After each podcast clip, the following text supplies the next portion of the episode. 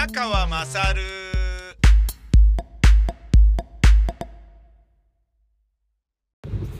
お前の母ちゃん宮川まさるです、えー、すげえ久しぶりになっちゃいましたけどえー、シンプルにですねあのー、鬱になっていたわけではなくシンプルにえー、なんか撮る時間がなかったですね。忙しかったっていうのもあるしあのー、まあそうだな、忙しかったから、朝のジョギングにも行けていなくて、で、ジョギングに行かないから、走り終わった後に、自分へのご褒美として、えー、水分補給をしながら、これを録音するっていう、あのー、まあなんかね、えー、自分へのご褒美タイムなんですよね。これを録音、あの、ジョギングの後にこれを録音するのが自分への褒美タイムみたい。自分へのご褒美ってあの、50過ぎたおっさんが言ってるとなんか腹立ちますね。だいたいあの、20代、30代の、なんていうんですかね、えー、と、社会人の女性とかが、いや、頑張ったご褒美にとかって言うんであればね、いや、いいんじゃないの？みたいな感じだけど、50過ぎたおっさんが、自分へのご褒美タイムなんだよね、とかって言って、気持ち悪い。ダサただ5キロ走っただけなのに、ダサ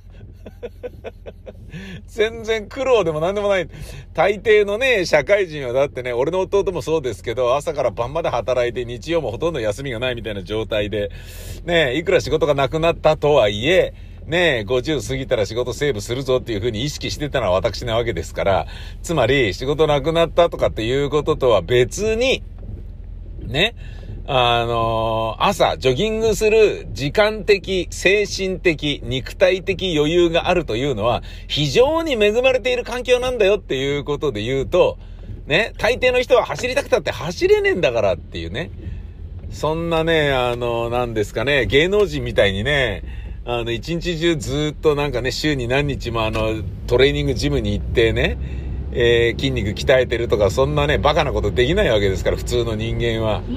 ねえ、それを考えたら、非常にあの、恵まれてる、言ってみりゃ、ブルジョワジーに、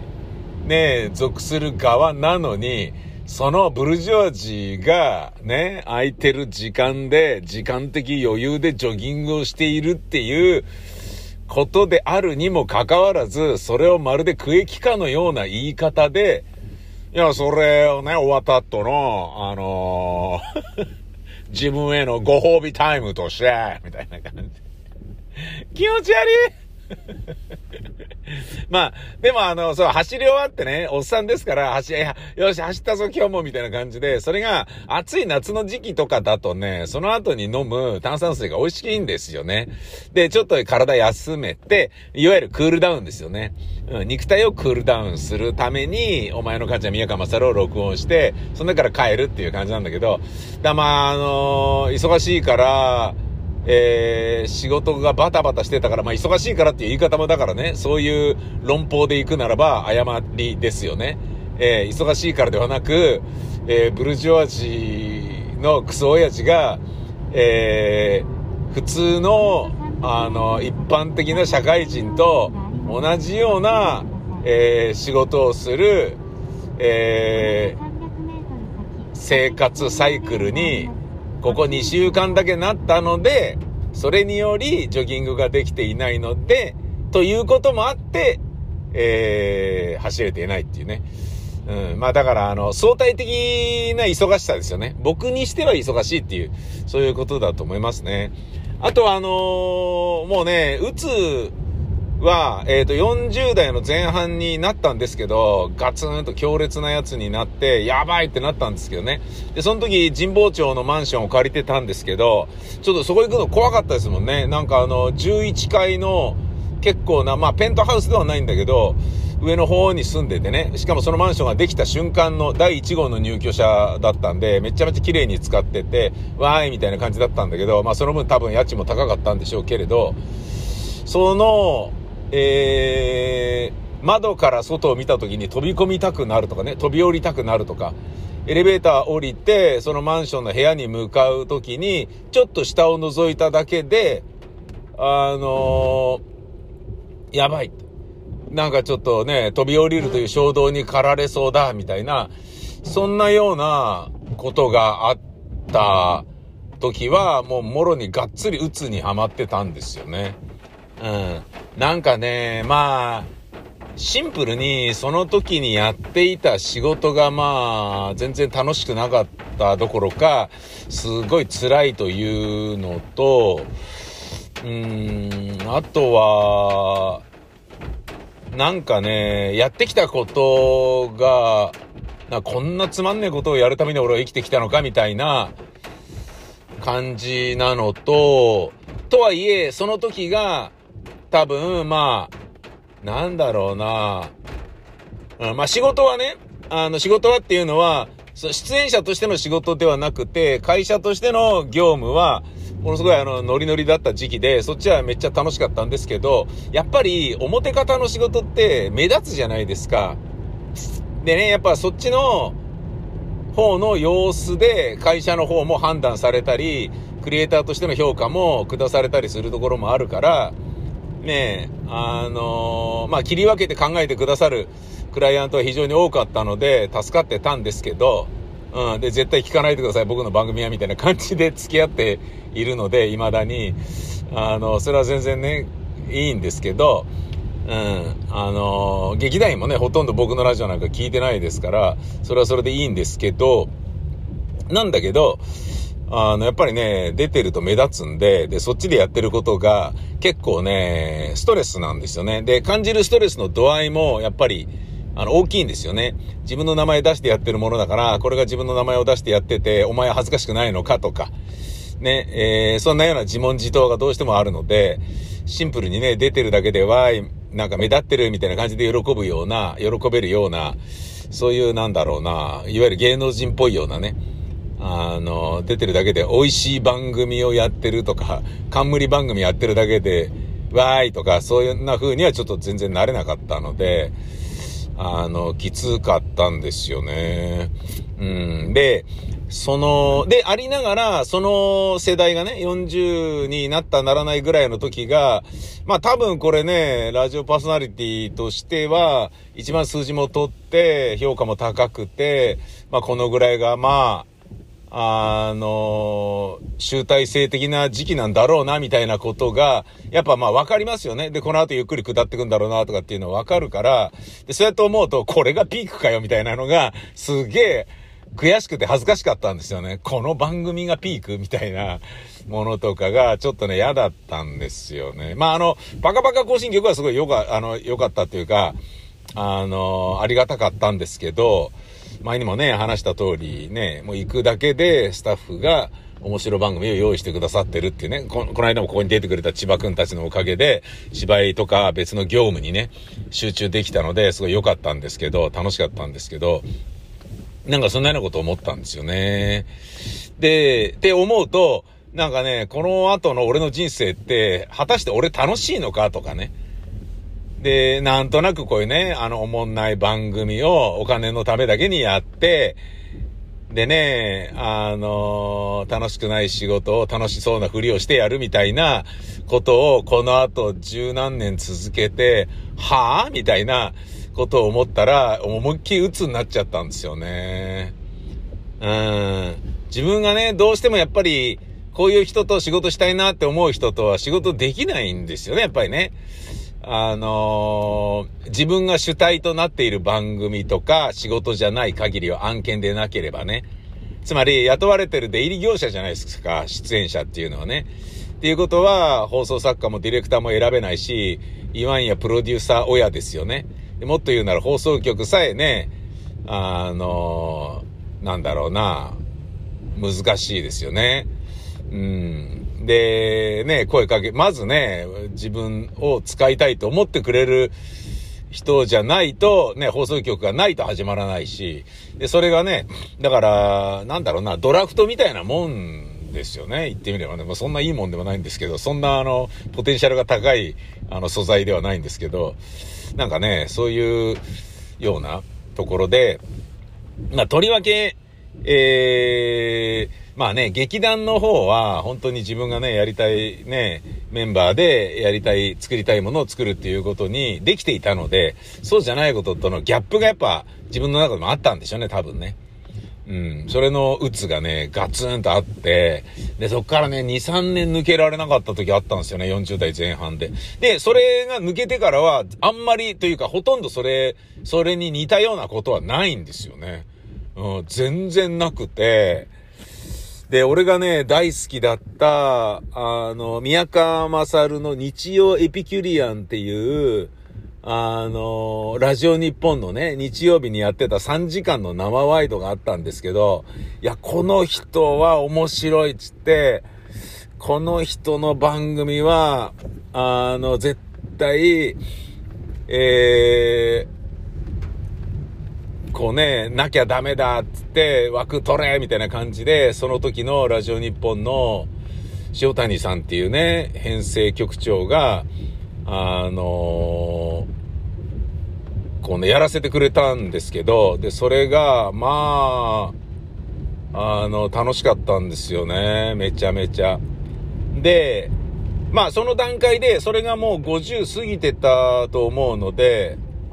えー、だ意外と5、6年前なのかもしれないですけどね。計算してみたら。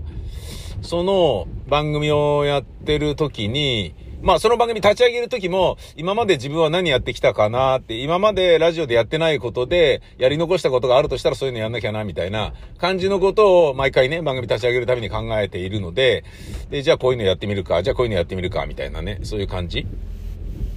あの、車好きな人っていろんな車乗ったりするじゃないですか。バイク好きがね、まああの、ハーレーみたいなアメリカには絶対乗らねえぞって人ももちろんいるだろうけれど、一回ぐらいは乗ってみたいなとか、乗ったらどういう風に思うのか乗ってみたいなっていうのはまあバイク好きじゃないですか。だからハヤブサ乗るけど、スクーターも乗る、アメリカンのハーレーも乗るし、普通に、あの、スーパースポーツも乗るし、ネイキッドも乗るし、え、クラシック系のね、W800 川崎とかも乗るし、とか、そういうね、まあいろんなバイク乗るじゃないですか。同じように、ラジオ好きなんで、自分が喋ってる番組でも、こういう番組はやったよな。ではこういう番組をとか、車好きでもね、ミニクーパーは一回乗っとこうとか、一回トヨタ車をとか、そういうのあるじゃないですか。同じような流れで、あとやってないこと何かあるかなあるとしたら、終わった後にね、これが最後の番組になるかもしれないわけだから、でそうなったら、あの、後悔のないように、今までね、ああ、こういう番組そういえばやり残したな、みたいなのがないようなのをなるだけやろうと思って考えて、その日曜エピキュリアンが立ち上がった時も、あ、じゃあこういうのやってみっか、みたいな。で、よし、これでもう満足、みたいなね。あの、そういう感じだったんですよね。で、これを何年かできたらもうそれだけで、えー、もうお腹いっぱいみたいなぐらいな感じで集中してやってて、で、その時のディレクターも、えー、ディレクターは、まあ、あの、未だにうちの会社で別のね、タレントの番組作ってくれてますけれど、もうその人とね、二人っきりでね、こうやったらどうかな、こうやったらどうかなっていうのを考えながらやって、めちゃめちゃ楽しかったんですよね。で、充実してって、うん、まあ、事件的なことばっかりやってたんですけどね、そのバカバカしいものの中でも、もちろん、あの、挑戦がね、やっぱりないとダメなので、こういうことに、とりあえずこの番組では挑戦しようと。今年はこれに挑戦しようとかっていうのは。まあね、毎年ね、あの、大きな挑戦は必ず1個はするようにっていうのは自分に課してるんで、それももちろんあったんですけど、で、それが、えー、もう本当に楽しいんだよねっていうようなことを、多分まあ僕も家族に言ってたんでしょうね、多分ね。で、もしくは家族もそれを感じ取っていたんでしょうね。その日曜エピキュリアンが終わった時に、あの、いや、またもう、あの鬱みたいなものが来るに違いないっていうのを、やっぱ結構、ね、感じてたんですかね。焦ってたんですかね、うちの家族はね、僕の家族は。で、それがそういう風にならなくて、ああ、よかったっていうようなことを、なんか聞いて、うん、もう抜け殻みたいになっちゃうんじゃないかと思ったんだけど、全然そんなことなくてよかったよ、とかって言って、いや、ちょっと心配してたんだよね、とかって言っ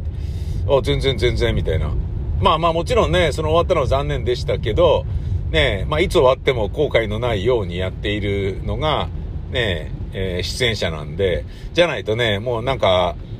自分がね、やりたいところまでやるみたいなことがね、できる人ってそうそういないじゃないですか。イニエスタみたいなもんじゃないですか。自分が辞めたい時までバルサでやってていいですよみたいな、そんなのってあんまないじゃないですか。あとはだから大沢有利みたいなもんじゃないですか。そんなことが、許されてね。どうね、まあまあ、それもね、まあ、それまでの交渉で、下手打った放送局側の問題とかそういうのもいろいろあるだろうけれど、まあね、それで言えばイニエスタもそうなのかもしれないけれど、ね、そんな人ってそうそういないので、ね、で、そういう立場にもなりたくねえみたいなものもあるから、っていうことで言うとね、うん、それはまあしょうがないんですけど、ただ、だから、あのー、全然ね、その、この一週間、えー、お前の母ちゃん宮川勝を録音していたことは、決して鬱になっていたわけでは全くないのですよっていう、そういうことなんですよね。あれ？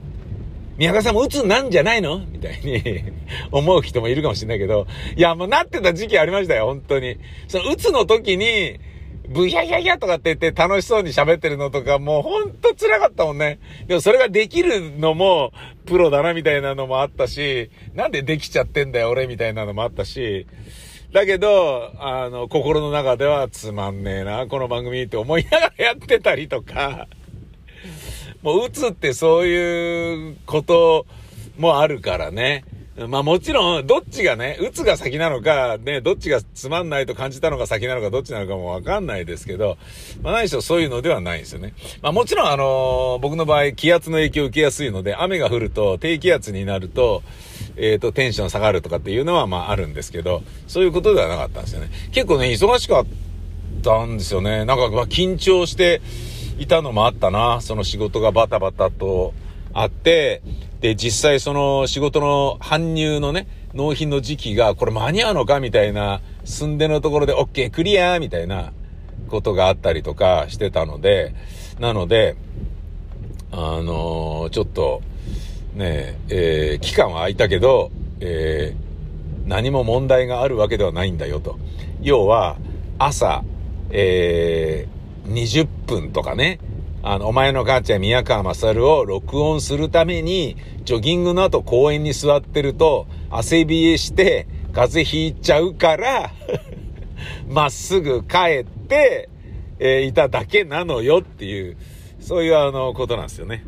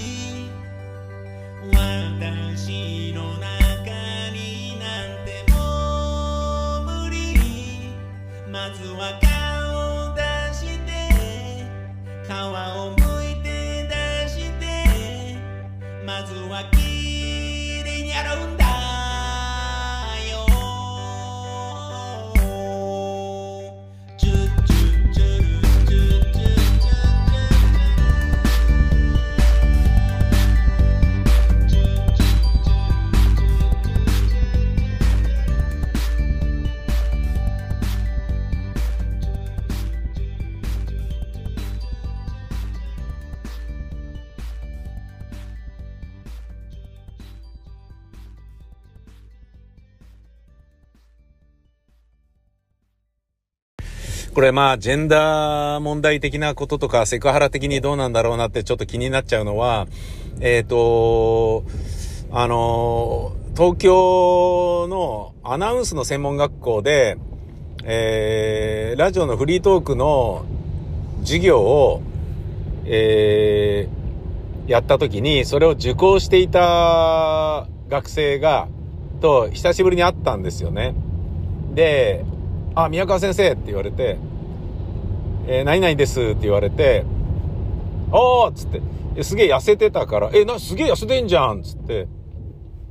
どうしたの？って言った時に、あ、そうなんすよっつって、7キロ、あの、減量したんすよっつって、痩せたんすよっつって。で、あ、そうなんだ、だけだと、まあ普通でね。で、まあ普通でいいんですよ。会話なんつものは普通でいいんだけど、それを、その普通を嫌う側としては、ほんのちょっとでも跳ねさせたいから、なんか、なにこう失恋のダメージから抜け出せないわけとかって言っちゃったんですよね。で、いやいや、違いますよ、違いますよ、とかって言って、まあ当然なるわけですよ。だからまあ、うん、そういうことで言うとね、その日常会話の中でも、話している相手にひな壇芸人のようなリアクションをさせてしまうということそのものは忍びないですよ。でね、ある程度のキャリアになった芸能人が若手芸人集めて肉体酷使しておもちゃにして面白がってね、ちょっとやめてくださいよとか勘弁してくださいよとかっていうようなのをブヒャヒャヒャとかってやってるような、あの、ちょっと程度の低いね、えー、タレントもいれば、そういう番組もコンテンツもあるじゃないですか。まあそれはね、あのーそれによってね、自分はね、先輩なんだどうっていうね、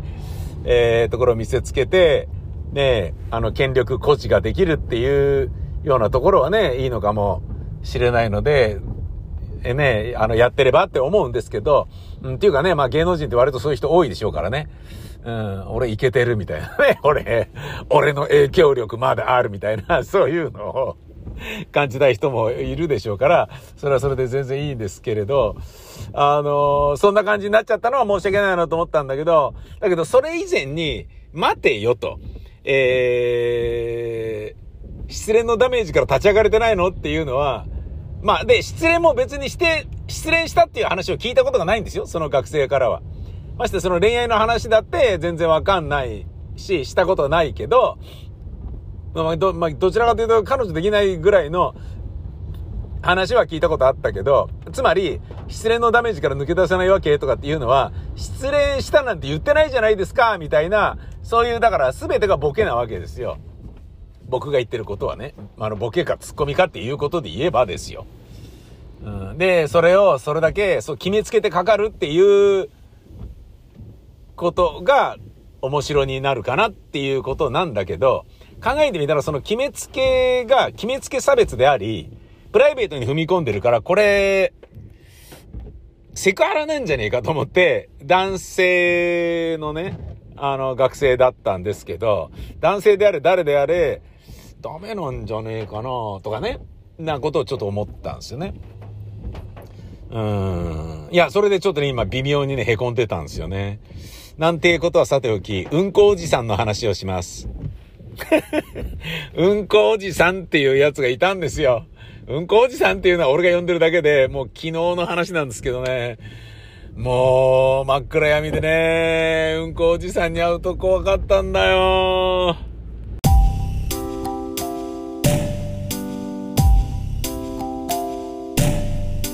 秋になると太もも触りたい気に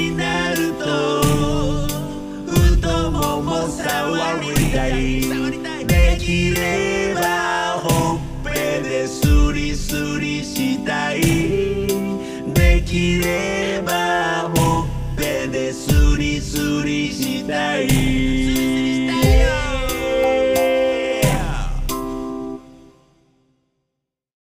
僕がうんこおじさんに会ったのは夜だったんですね。昨日だ。昨日だな。大塚に、えーバイクで仕事に行きまして、で、仕事を終えて、帰るとき、えーもう夜だったんですよね。真っ暗だったんですよ。で、僕が借りてる月決めのバイクの駐輪場っていうのは、月数千円で、ちょっと離れたところにあるんですね。で、ちょっと離れているので、そのバイクの駐輪場に自転車を置いてあって、で、バイクでそこに行って、バイクと自転車交換して、で、自転車で職場に行って、で、自転車をお疲れ様スタジオのとこに止めて、っていうことをやってるんですね。まあ、あのーバイクの場合はね、ちょっと大型バイクだからでかいのもあるし、頻繁にそこにね、ずっと止めてると、あのー中金切られちゃいますので、非常に良くない話ですから、ねえ、あのーまあでもね、そうなんだよね。じゃあ自転車ならいいのかみたいな話でもあるんだけど、ええまあ、離れてるので、自転車はいいんですよ、つって。あの、自転車はいいんですよっていうのは、その駐輪場にね、一台のバイクで、えーっと、バイクと交換っていう意味であれば、自転車を一台置くのは OK ですっていう風になってるので、あ、なるほど、その手があったか、つって、じゃあそうしよう、つって、そういう風にして使ってるって感じなんですよね。うん。で、その場所がですね、結構、街灯が少なくて、えっ、と、都電、あ、あ、都電じゃねえや。なんだ都電って。都電荒川線の、えー、ところえー、都電荒川線の、あのー線路沿いにあるんですけど、だからその線路の明かりが、まあ多少あるぐらいで、基本暗いんですよね。で、その、まあ、自転車でね、バイク止まってるところまで行こうとするじゃないですか、戻ろうとしてね。そしたら、その自転車で、俺が借りてる月決めのバイク駐輪場に行ったら、月決めのバイク駐輪場って言ったってもともと車1台止めるスペースを4つに分断して、4台のバイクにレンタルしてるっていうだけの話なんですよ。で、なんでそういう風になってるかっていうと、その、都電荒川線の、えっ、と、沿いなので、えー踏切渡ったりしなきゃいけなくて、車だと入りづらくて、まあおそらく車の駐車場にしてたら入らなかったから4つに分けてバイクにしてみたらどうですかみたいなことに多分なったんでしょうね。で、それで今となっては、僕一番美味しいところ借りることができてたんですけど、もう4台全部止まってて、スクーターとか、あと、まあだからね、仕事がなくなって、それにより、あのーウーバーイーツの配達をやってる人とか、まあそういうのを副業でやってる人とか、そういうのをバイトでやってる人とか、そういうののあれなんでしょうね。なんかね、後ろにね、荷物をこう乗せるようなのがあるようなスクーターとか、もう止まってたりして、その4台の中にね、まあそのうちの1台が僕なんですけど、で、その、線路沿いのね、暗いところに、僕のバイクのところに向かって、夜道を自転車で戻ろうとしたら、なんかね、小じきがいたんですよ。で、小じきっていうのは、えーと、まあ放送上不適切な言葉ですけど、うーん、まあ、小じきっぽい人がいたってことかな。だから正確には小じきじゃないですよね。小じきっていうのは、食うものを恵んでほしいとか、乞うってことですよね。お金を乞うとか、食べ物を乞うとか、だから小じきっていう漢字を書くんでしょ多分ね。で、乞うてはいなかったんで、僕に対して。人に対しても乞うてはいなかったので、小じきかどうかってのは微妙ですけど、ただまあ、見た目小じきでしたね。で、いうのも、あのーガラガラ？えー、なんか、原宿とかで、なんか、まあ、原宿とかでっていうか、若者がなんか自分の荷物をガラガラで引いてる女の子とかいるじゃないですか。旅行カバンのすごい小さいやつ。ね。で、それを、その真っ黒いやつを、えー立てて、そのそばに立ってて、で、汚い格好して、変な帽子をかぶっていて、で、なんか、あの、レジ袋に詰まった、なんかいろんなものを、えーパンパンに入れたレジ袋を2つぐらい抱えてたんですよね。で、それがゴミなのか残飯なのかなんだかわかんないんだけど、もう明らかに小じきっていう感じの見た目だったんですよね。なんだよ、小じきが俺のバイクの近くにいるよ、やだなーと思って。で、こっち見て立ってるんですよ。こっち向いてるんですよ。俺がそこに向かってね、自転車で行こうとしたら、こっち向いて立ってて、小じきだよ、気持ち悪いなと思ったんだけど、めんどくせえな。なんかね、その、絡まれたりなんかしたら、小じと戦わなきゃいけねえのかと思って、めんどくせえと思って、小じに触られたくねえなと思って、で、ね、突き飛ばしてパターンって転んで頭打って死んじゃったっていうだけでも殺人になっちゃうじゃないですか。だから、手は挙げられないし、で大きな声出して警察呼ばれてもなんだし、ねえ、やだなめんどくさい、いさかいにならなければいいなと思ってたんだけど、こっち見て、なんか指さしてんのね。こうなんか俺に、おい、おい、みたいな感じで。あ、これな、絡んでこようとすんのかなと思って。で、お金だったらあげないよ、みたいな感じで無視していたのね。んで、自転車で到着する。で、バイクんとこ行く。で、バイクんとこ行って、バイクの脇にヘルメット止めてるやつを、えーバイクの鍵さしてカチャッつって、そのロックをと解くでしょ？で、ロック解いて、で、鍵をエンジンのところに刺して、で、まだエンジンかけずに、で、そこで、えーメガネ外してヘルメットかぶって手袋つけてっていう作業をやるんだけど、その時にちょうど小じに対して背中を向けることになるので、それが不安だったから、チラッと見たんですよね。なんか、な、なんか用があんのか？みたいな感じでね。したら、俺のこと指さして、うんこ。うんこ。うんこだ？と思って、なんだよ、うんこってよ、じじいみたいな感じで思うんだけど、いや、そんなにアグレッシブではないですよ。で、その無視してますよ。ええ、無視して、あ、うんこって言ってると思って、まあうんこって言われた段階で、あ、早く、お前の母ちゃん宮川勝で話したいってその時 思ってましたからね、もうすでに。うんこも小じきも言えないじゃないですか、放送ではね。まあうんこは言うけど、ねえ、連呼しないと面白くないんですよ。なぜなら、その小じきが連呼していたからですよ。うんこ。うんこ。つって、俺のこと指さして、うんこって言うんですよ。なんなんだよ、俺がうんこって、と思ったんだけど、うんこ。うんこ。うんこ。うんこ。犬のうんこ。うんこ。って言ってて、え、何かなと思ったら、俺と2メートル離れているその小敷の間に、の地面のとある場所に犬のうんこがあるらしいんですよ。で、それを俺に教えてあげようとしてくれてたらしいのね。で、その人は、自分が踏んじゃったかなんかで、やべえ、うんこ踏んじゃったよ。ふざけんなよと思って、これはね、誰かがね、来るかもしれないなら、うんこ踏まないように俺が教えてやった方がいいのかなっていう。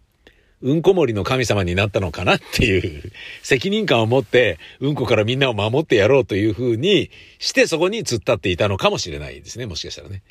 で、わかんないですよ。それはね、海外だったらね、記者を求めるインドのね、あの、宗教的なものとか、そういういろんな考え方で言うならば、うんこって教えてくれたんだから何かね、1ドルぐらいのチップをくれてやらなきゃな、みたいな、そういうのがいると思って、えーそこに突っ立ってる物乞いの、あの、なんだろうな、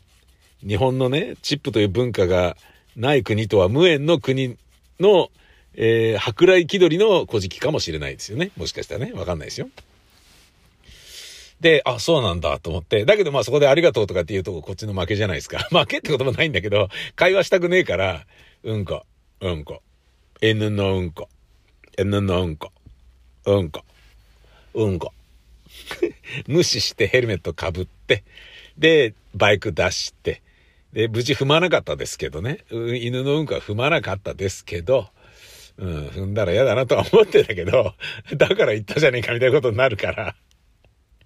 一応ちょっと気をつけたは、まあ気をつけたんだけどね。うん。ないよな、俺が通るところには。つってでもね、通るところにはないよな、あるよな、とかいうこと関係なしに、大型バイクですから220キロぐらいあるわけですから、軽いっつったって220キロありますからね。でも大型で220キロ、200キロぐらいかな？軽いよね。うん。だって教習車の中型の免許のスーパー4は400でさえ200キロあるわけだから、ね、大型で200キロっつったら超軽い部類なんだけど、それでもまあね、取り回しをね、持ち上げでよいしょっていう風にはできないですよね。っていうことは、そっから出すとしたら、ね、下がりながら、頭から突っ込んでるね、下がりながらハンドルを左に切ってぐるーっと回りながら、R を描いて線路沿いに止まるっていうパターンしかないわけですよね。なんだけど、その中に、もしね、その、俺が歩く可動範囲の中に犬のうんこがあったとしたら、もしかしたら踏む危険はあったでしょうよ。でも、まあ踏まなかったっぽいので、よかったとする。ね。で、えー下ろして、で、今度は自転車を、ね、その来る、バイク止めてあったところに置いて、で、その時もうんこに注意して、で、バイクのとこ戻って、そこで初めてエンジン、エンジンかけるわけね。バンバンバンバンバンバンバンつって。で、またがる前にもう一回小じを見たら、小じがこっちを見ていて、なんだか知らないけど、うなずいてた。顎を引いて、うん。つって一回うなずいてたんだよ。あれ何だったんだろうな。あれ何だったあ、よく踏まないでできたね。よしよしと。じゃあお前は卒業だと。俺のね、犬のうんこを踏まないことを気をつけようというね。えーその小じが主催するうんこ大学のうんこ教習所の 卒業証書を授けるみたいな、そういう感じ？あの、愛と青春の旅立ちの、あの、パイロットの育成試験の厳しい教官とかに、ふざけんな頑張れとかって、おなんとかだろうやれとかって、はいとかって、自分はなんとかでありますとかっていう、そういうのを、あれして、で、最後に、あの、証書を渡すときに、おめでとうございますつって、今まで教えてた教官が敬語を使っておめでとうございますっつって症状を渡すっていうね。あの感動的なシーンのように、俺に対して、お前はもう一人でうんこを避けながら生きていける。よくやったって言わんばかりに、うーん、つってうなずいてたんだよね。何だったんだろうな。なんだったら俺も、ね、ヘルメット、フルヘ、フルフェイスのヘルメット被ってる状態ですけど、それカシャって開けて、あの、エンジンかけてね、行く前にサムアップして、ありがとうよ、小じきみたいな感じで、ニヤッと笑ってから、一別くれてから、スタートするべきだったのかなと思ったんですけど、僕はもう終始無視しましたね。ええあの人は次から次へとね、人がもしかしたら来て踏むかもしれないのをずっと一晩中ね、あの、うんこよけのためにそこにいてくれたのかもしれませんね。いや、わかんないですよ。わかんないです。俺がいなくなったら、そのうんこを拾ってね、えー持って帰って、火に通してね、なんか、湯がいて食うとか、そういうことをやるのかもしれませんし。ジョン・ウォータース映画のね、カルト映画の記載、ジョン・ウォータースの、ね、あのー主人公をよくやっていたディバインというね、おっさんなんだけど、両性具有のね、人が、二なりですね。二なりっていうのも放送上不適切ですね。要は、チンコとマンコもどっちもあるというね、ディバインっていう人がね、いるんですよ。で、化粧して女みたいな感じの格好をして、おっぱいブルンブルンだけど、でもただの親父なんですよ。で、それが活躍するんですよ。ジョン・ウォータスの映画で。もう本当面白いんだけど、俺ディバインの、あの自伝はね、未だに捨てられないで持ってますもんね。これだけ本をバンバン捨ててる俺が、ディバインの自伝はちょっと捨てられねえなと思って。ディバインの自伝とね、あとレニー・ブルースの自伝とね、ああとなんかね、捨てらんないのいくつかあんだよね、本でね。うん。悪趣味辞典っていうのも捨てらんないんだよな。もう面白いんだよね。で、そのね、ディバインは、えーと、ピンクフラミンゴっていうジョン・ウォータース映画の、えーまあ一番有名になったやつなんですけど、まあ、くだらないんですよ。何しろカルト映画ですから、本当に。そのくだらなさが徹底してるから、もうあっぱれなんですよね。だって考えてみてほしいんですけど、映画っていうのは時間かかるじゃないですか。お金もかかるでしょで、それを作るってことは、この映画を撮りたいっていう熱量が半端じゃなく強くないと撮れないわけですよ。で、それをよくぞこんな映画を撮ろうだなんて思ったなっていうようなところが、つまり、これを作ったっていうことがもうすでにアートだし、前衛だし、なんかすごいんだよね。俺も大学生の時かな、ピンクフラミンゴ見たのはもう、感動したな、面白くて、バカバカしくて。で、その、エピローグみたいなものがね、物語が終わった後に、リヴァインが化粧してるんですよ。太ってて。だから、なんだろうな、マツコ・デラックスをディバインと例えた人がいたように、まあそういう感じなんですよね。なんだけど、ハイヒール履いて、ピッチピチの、あの、太っちょのデブなんですよ。なんだけど、ピッチピチの、あのーなんだろうな、ボディコンシャスな服を着て、歩いて、で、頭はなんか、髪の毛があるようでないような、でも口紅べっとり塗って、で、目もすごい、あの、アイシャドウ入れてメイクしてるんだよね。で、おっぱいは義乳なのか、パッドなのかなんとかわかんないけど、おっぱいすごい巨乳で膨れてて、で、ムチムチ歩いて、